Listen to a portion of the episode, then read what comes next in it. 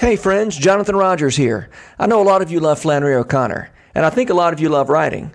So you'll be glad to know that on June 4th, I'm starting a six week online course called Writing with Flannery O'Connor. Each week, we're going to read one of O'Connor's short stories and one of her essays on writing. On Thursdays, I'll give a live lecture. There's going to be writing exercises, online discussion, and lots of opportunities to connect with other writers. Find out more at thehabit.co slash Flannery. Welcome to the Habit Podcast, conversations with writers about writing. I'm Jonathan Rogers, your host.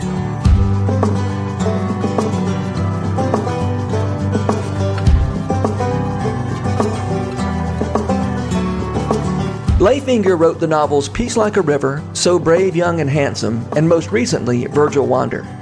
He's a lifelong Minnesotan, and his love of the people and the landscapes of the upper Midwest is palpable in his writing.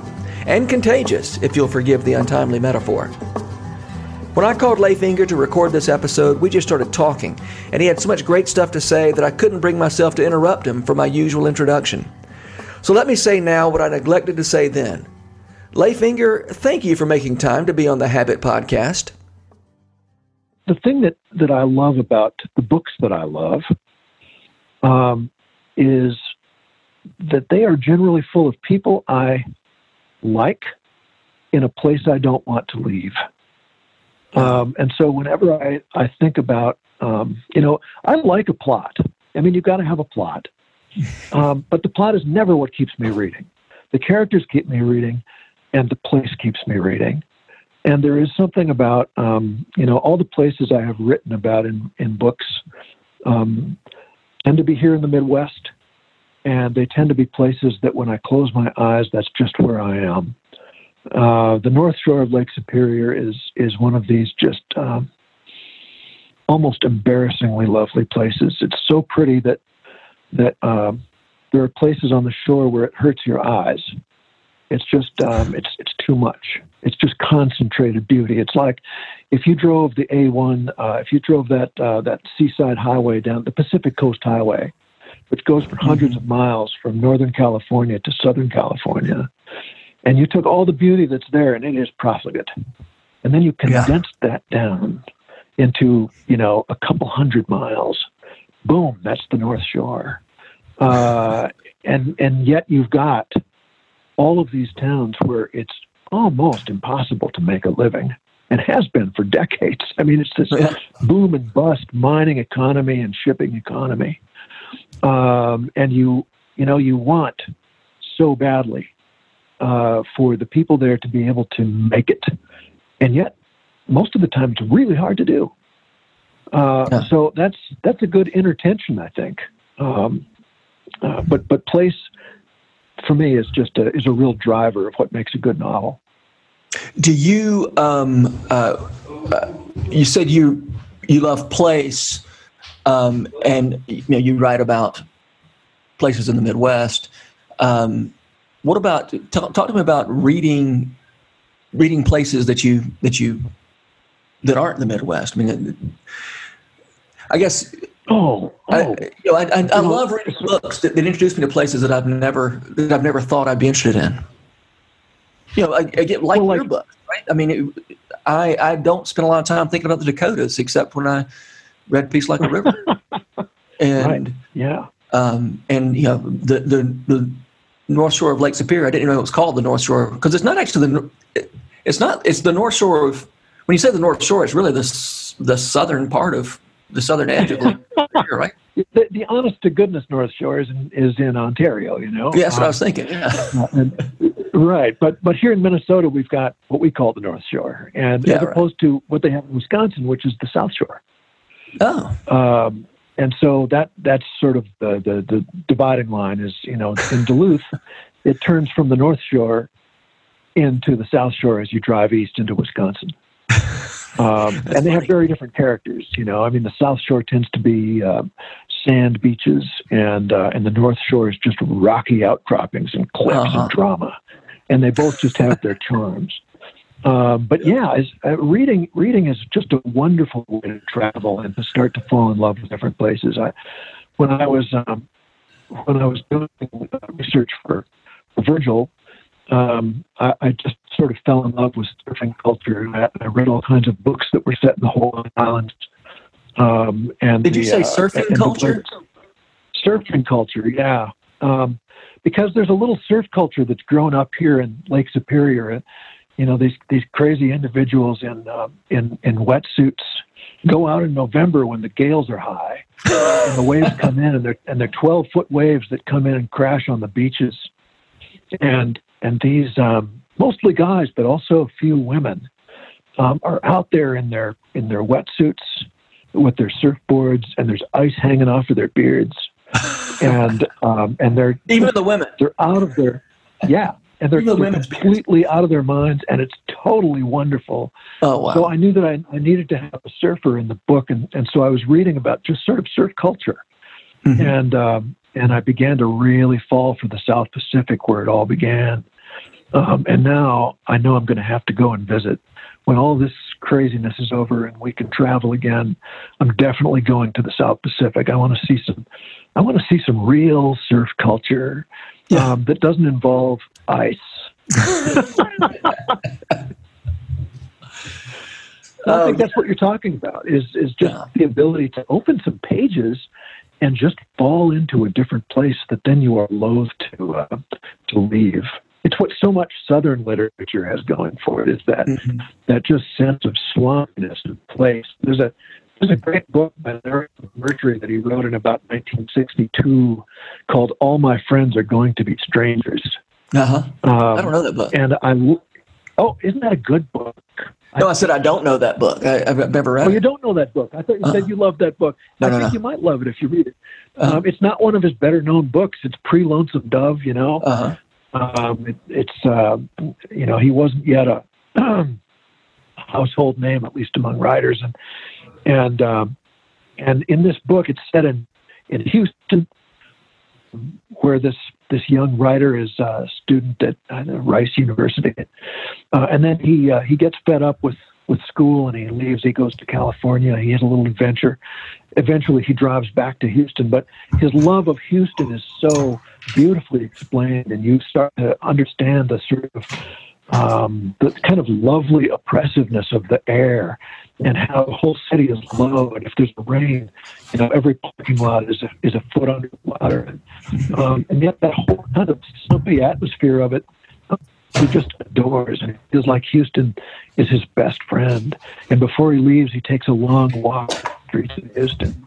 And the, and the street lights are on and there's this kind of nice stumpy smell. And he's like, man, Houston's my best friend. What am I going to do when I'm not in Houston anymore?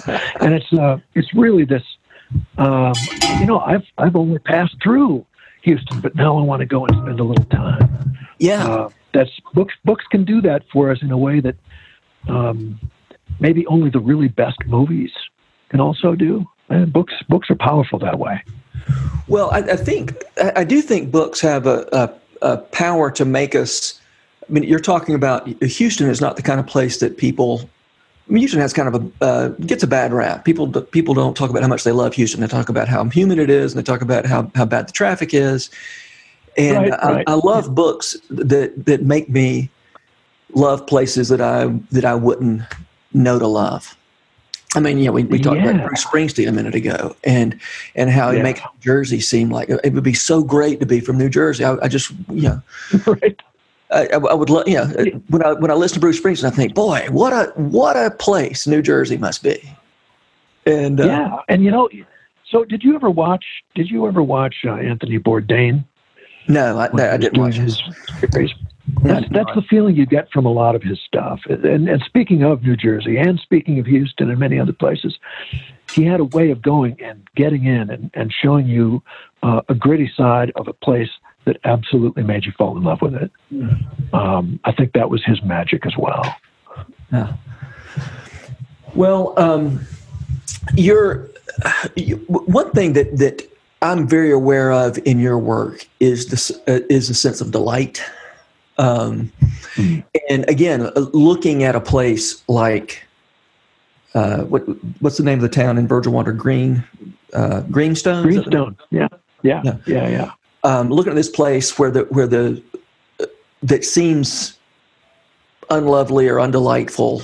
At least the town itself. I, I know the the the uh, the surroundings are beautiful, um, and and finding delight in that, and um, that just seems like an, an important engine for for your work, and not just yours, but but writing more broadly. I think it. I think it really is. I, I think you can tell when a writer is working um, with uh, an accessibility or an openness to to delight, and, and maybe when they aren't. Um, and and I think I mean I, I don't always succeed in it myself, but mostly what I write for is is to gain access to that sense. Look, mm-hmm. there's um, just as as an example, sort of how it how it transitions from from life into work. Um, Robin and I take long walks, like I was mentioning before, mm-hmm. um, through Duluth, and a few blocks from our house, there's a there's a beautiful sort of uh, small wilderness, uh, a park called Tischer, and there's a creek that runs through it, a beautiful, beautiful, uh, swift running creek that runs all year, Tischer Creek.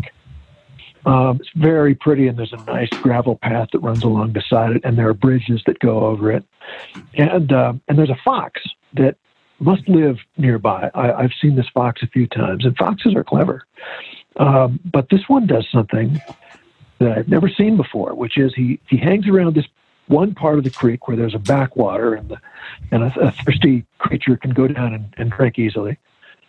And if you go down there, there's a little wet sand and there's mud that never really dries, and you can see the tracks of all kinds of animals there deer and house cats and dogs and large birds and raccoons. But this fox that I keep seeing leaves no tracks. So, two really? or three times I've seen him down there, standing by the water, getting a drink, looking around. And I wait until he's gone and then I go down to find his tracks because I like that language of animal tracks and there just aren't any fox tracks down there. Somehow, this fox, who is as real and as, as, as you and me, has figured out how not to leave tracks. So I have this picture in my head of a fox drifting along the shore with, with his feet like a couple inches off the ground. and so, um, and so delight, it's usually there if if yeah. you are willing to see it, and it's usually free. Uh, yeah. So I think this I think this connects to what you kind of mentioned in your email, which was the, the state of the, you know, kind of the givenness of the world around us, which, yeah. as I understand it, just means, you know, the world as it is instead of maybe what we wish it was. But I think delight is that is that door that gives us both at the same time, you know. Gives you both what at the uh, same time? see both the world as it is and a little bit extra, just a little extra. So the yeah. fox is there, um, but the fox is also um, drifting off the ground. Do you see what I'm getting at? I uh, think so. It, yeah. It's, uh, it's like the, the world is solid and the world is corporeal, but it's also ethereal and delightful. Yeah. Um, it's uh, and, and there's, I guess maybe there's a there's a, an imagination or a, a childlikeness um, to, seeing the world that way. But that's really the, the only reason I write is because I desperately need to be able to see both of those things. And, and writing is the only way I have found uh, to do it consistently. Um, sounds like um, going on walks and picnics is another way you uh, you get at that get at delight. Yeah, absolutely. Yeah. What What are some other ways that you uh, that you find delight? Oh well, um,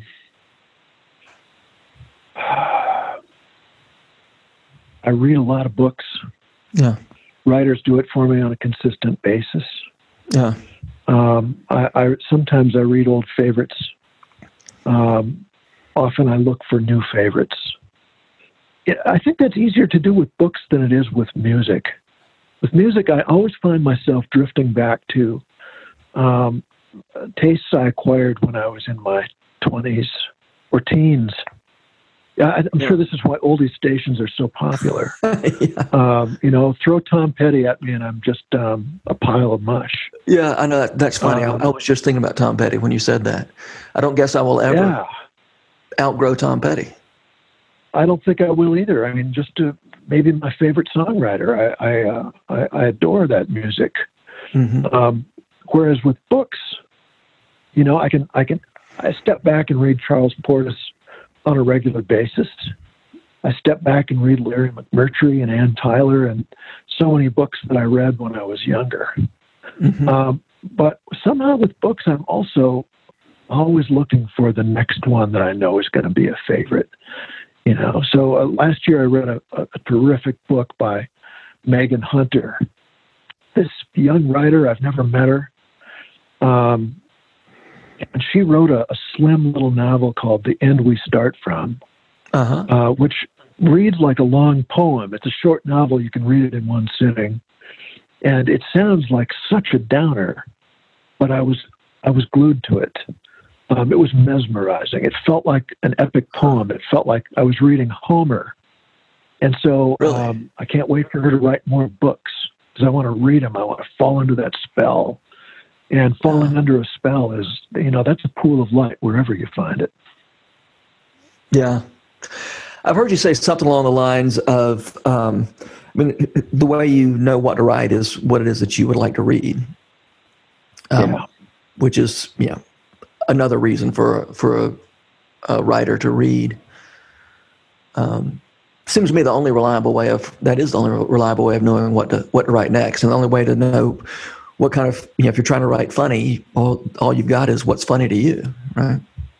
Yeah, that's right. It's it's incredibly subjective, and it's and it's uh, yeah. I don't know. I, I don't know what else. How well? I mean, I I don't think I could ever probably just take the assignment of saying, okay, write a book that will be comforting to people right now.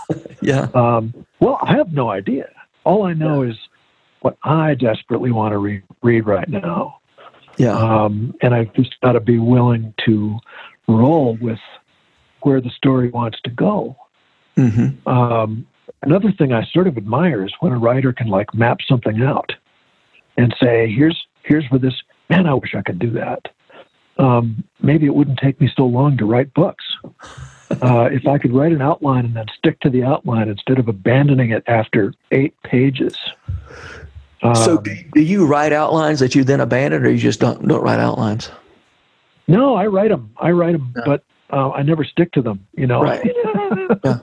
uh, I I always have an outline because a story uh, a story appears with a certain kind of wholeness to it. Mm-hmm. Um, at least, you know, so far that is the way it has happened. Yeah. Um, maybe maybe one day I'll be able to. Yeah. Um, you know, do it do it differently.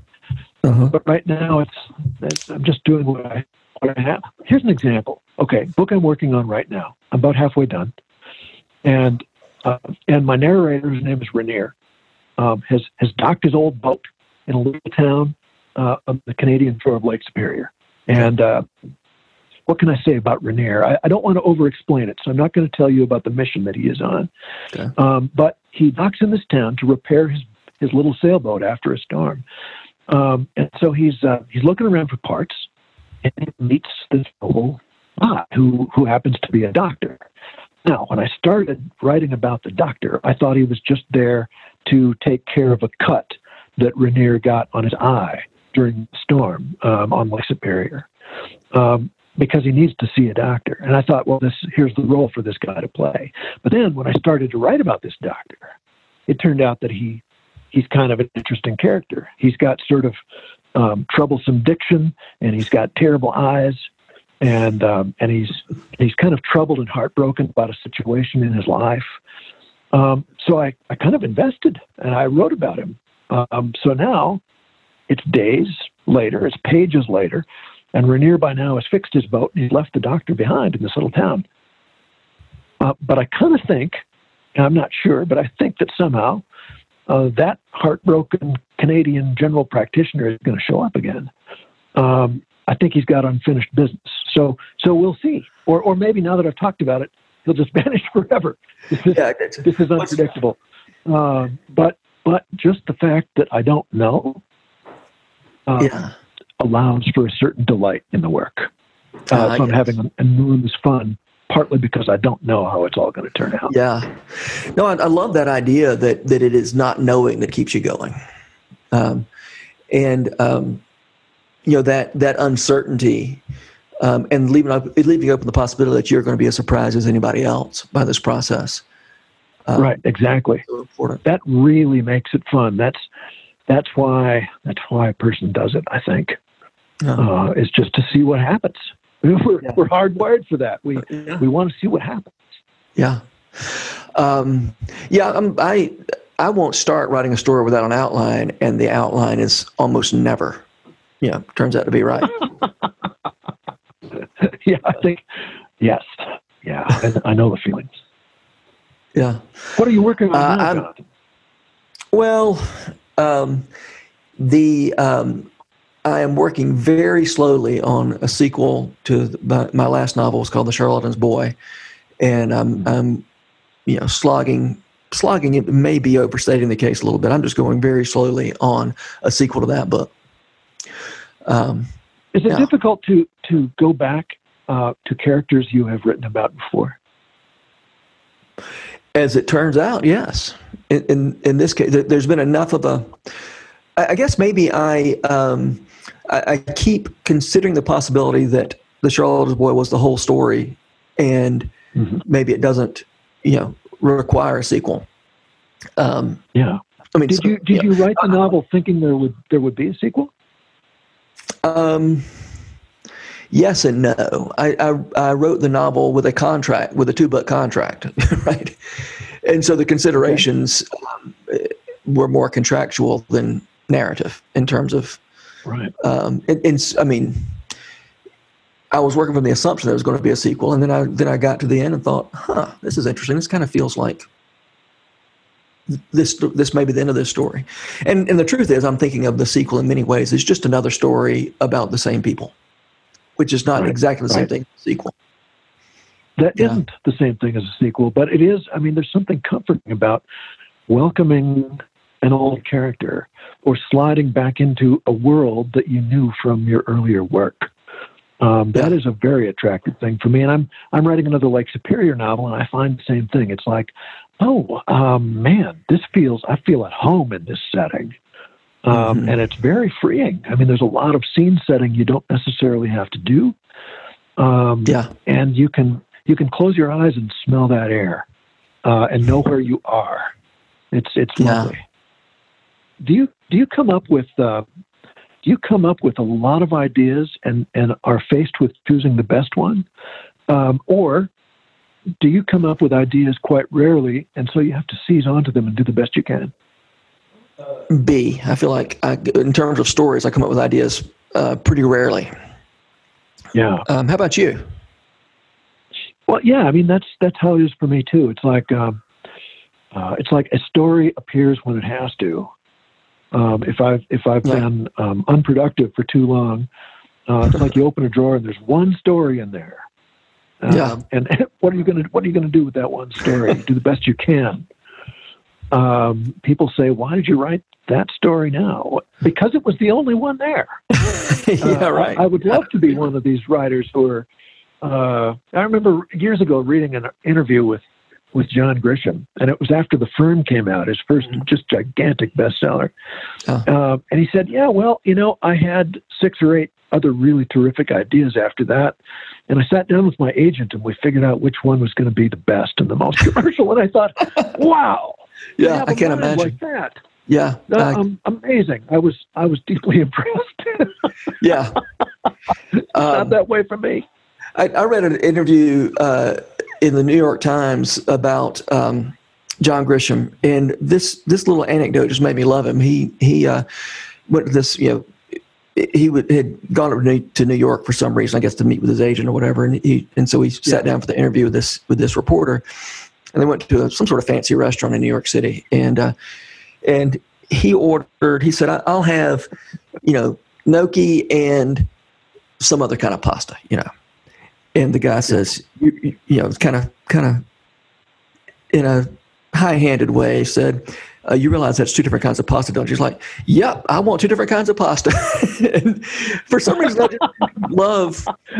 They just like, I, I, want what I want, and and um, and it, the, the I, am not wonderful. I'm not nuts about his his books. I mean, they're they're they're just kind of not not my thing. But I'm like, this is a guy who knows what to do with his success. You know, he's he's um, yeah.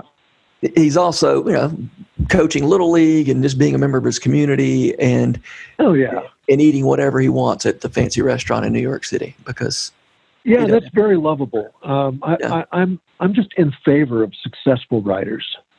You know, yeah. I, I, I want them to I want them to keep doing what they're doing. Every time I get a chance to listen to an interview with Stephen King, I take that chance because I want yeah. to know what he's thinking. Yeah, right. Uh, yeah. Okay, I, I, uh, you were you were asking the question of you know story ideas.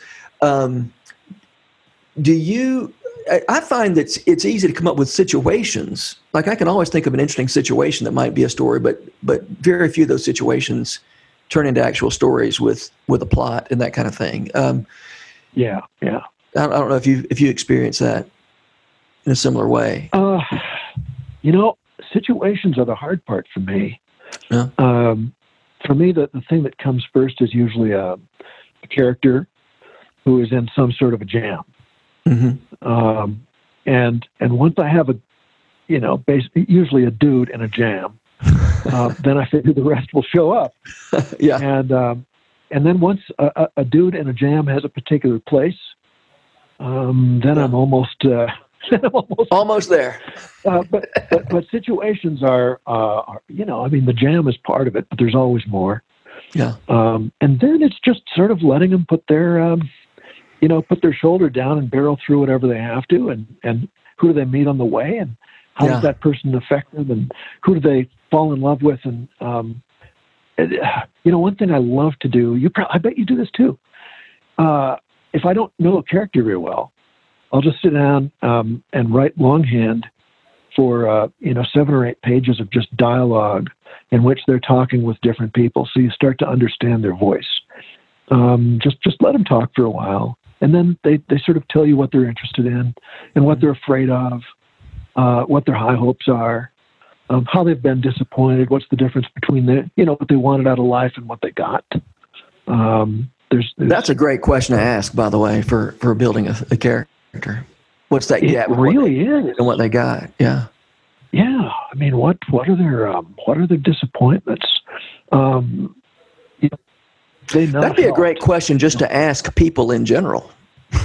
you know, you, mentioned, you yeah, mentioned you've been having uh, kind of shallow conversations with your neighbors. Why don't you just start asking? Yeah. Hey, so, what's the difference in what you expected and what you got? Well, mostly because I just don't want to be a jerk. but I always think it. I always think, hmm, uh, because people are so interesting, and once in a while, you find somebody who is totally open to that kind of question, and then you can jump in and go for it. Yeah. Um, but you don't want to just ambush people like that. I remember one time as a kid, maybe high school, uh, I went to this this Bible study. There were a lot of people there. I didn't know any of any of them really, except a few friends. Um, but there were a bunch of older people. I was 15 or so, and you know most of the people there were adults. Um, and somebody brought me in to meet this this young guy who was like a divinity student. Yeah. Uh, they said, "Got to listen to this guy. He's he's something special." Um, and they sort of brought me into this circle, and and uh, I, I said, uh, uh, "Hi, I'm Leif." You know, he's like, "Hey, I'm Dan. I, I, don't I don't remember his name. Yeah. Um, and and uh, and he said his first question to me was,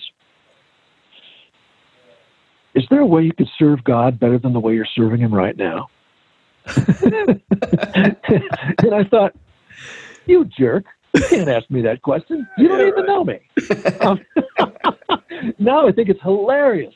Yeah. Um, he was clearly there, kind of upholding his reputation as a provocateur um, and uh, and he was a good one. Um, I, would love to talk to him now and see what in the world he's done with his life. Yeah. Um, uh, but you don't want to be that guy. Uh, right. Okay. All right. You talked me out of it.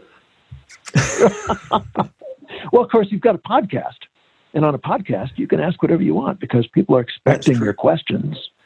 Uh, so, do you like, like podcasting? I've been thinking about yeah, it. Yeah, t- t- tell me about the gap between what you expected out of life and what you've got in life. Can you can you tell me about that right now? of course, I've never thought of that for myself, John. Yeah, right. Uh, no, I, you know, I don't think the gap is that great. Um, yeah. Uh, because I was taught from a very young age. Look, I was raised in the in the strictures of Janteloven, and um, and what is I, I don't know what that is. What is Janteloven? Oh, okay, all right. The Janteloven is a term that was that was coined by um, a Danish Norwegian uh, novelist in the 1930s. I think he published a novel in 36 called "A Fugitive Crosses His Tracks." Okay, great title. Yeah. Um, and uh, and the, the premise, uh, the novelist's name is Aksel Sandemose, and uh, there's a young man, the hero of the book, who lives in a town called Jante, J A N T E, and Jante is run by ten laws. Now I'm going to totally screw this up because I haven't read the ten laws in a while, uh, but the first law is something like this: Don't think you can tell us what to do. okay. the, the second law is don't think you are smarter than us. Okay. The third law is uh, something like, don't laugh at me. so basically, they're all versions of the very same thing, right?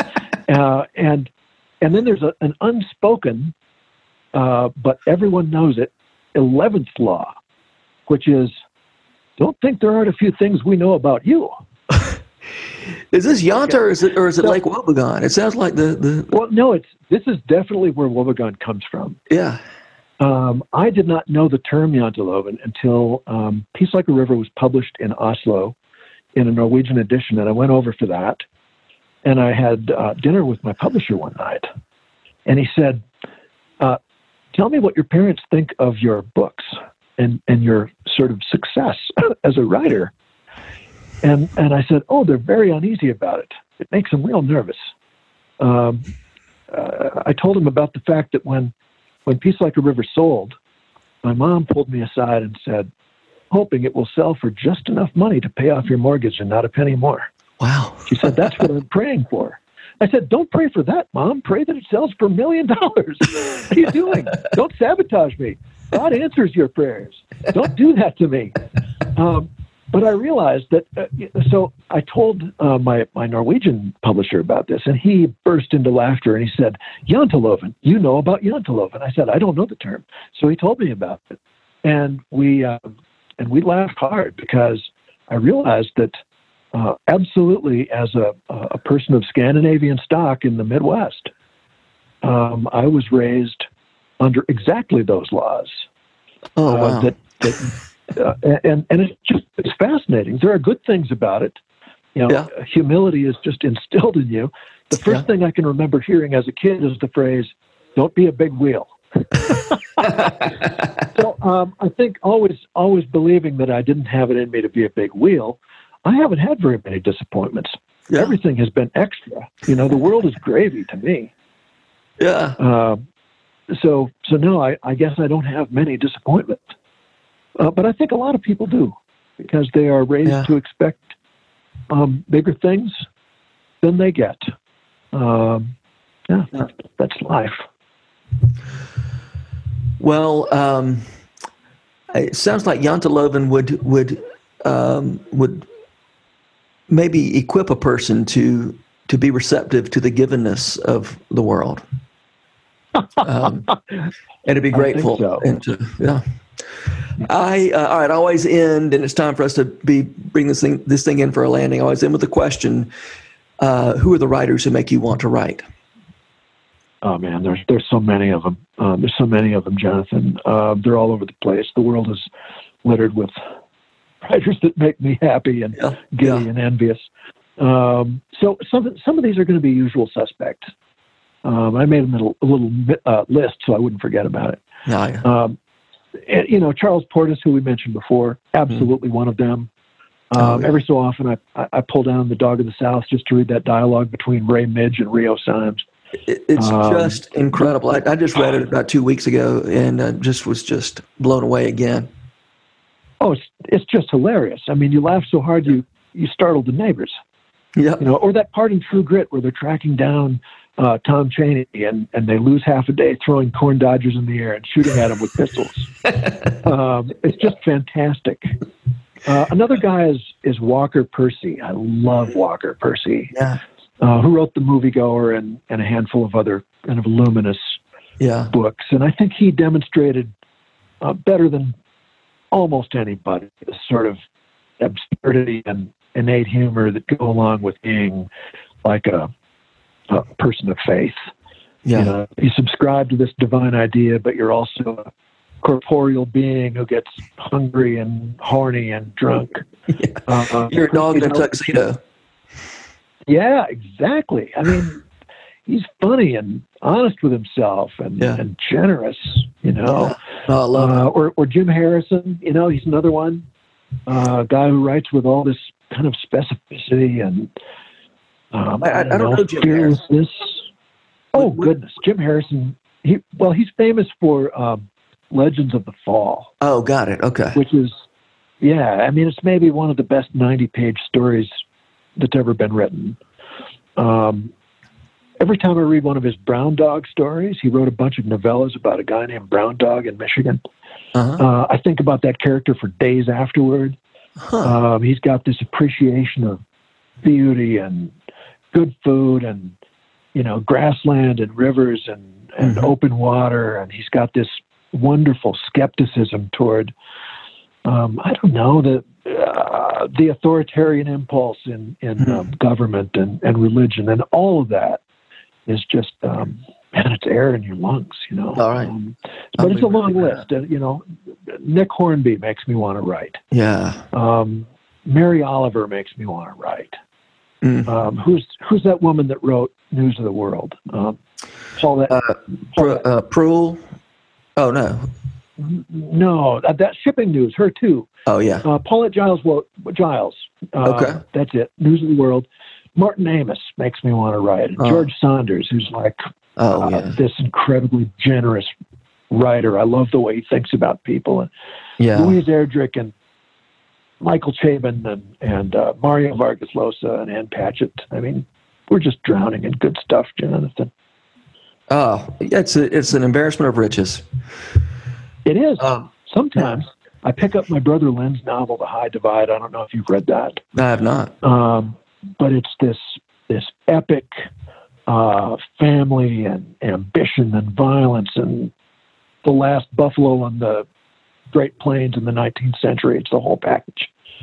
And sometimes it just makes me laugh to think that Lin and I have both gotten to be part of this tradition of, um, you know, writing and reading and publishing, stretching back to antiquity. I mean, how lucky are we?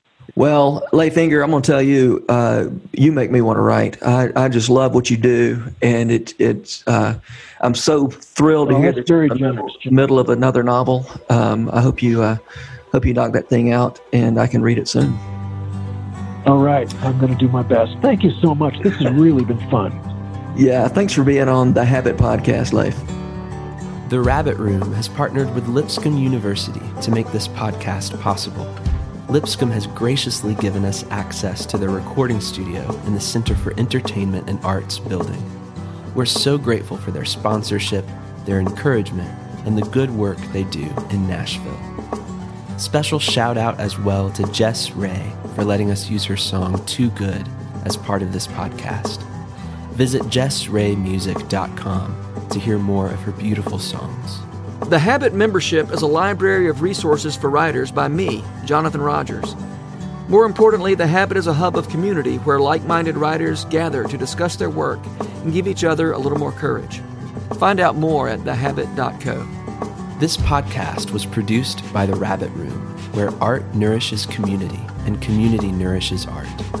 All our podcasts are made possible by the generous support of our members. To learn more about us, visit rabbitroom.com and to become a member, rabbitroom.com slash donate.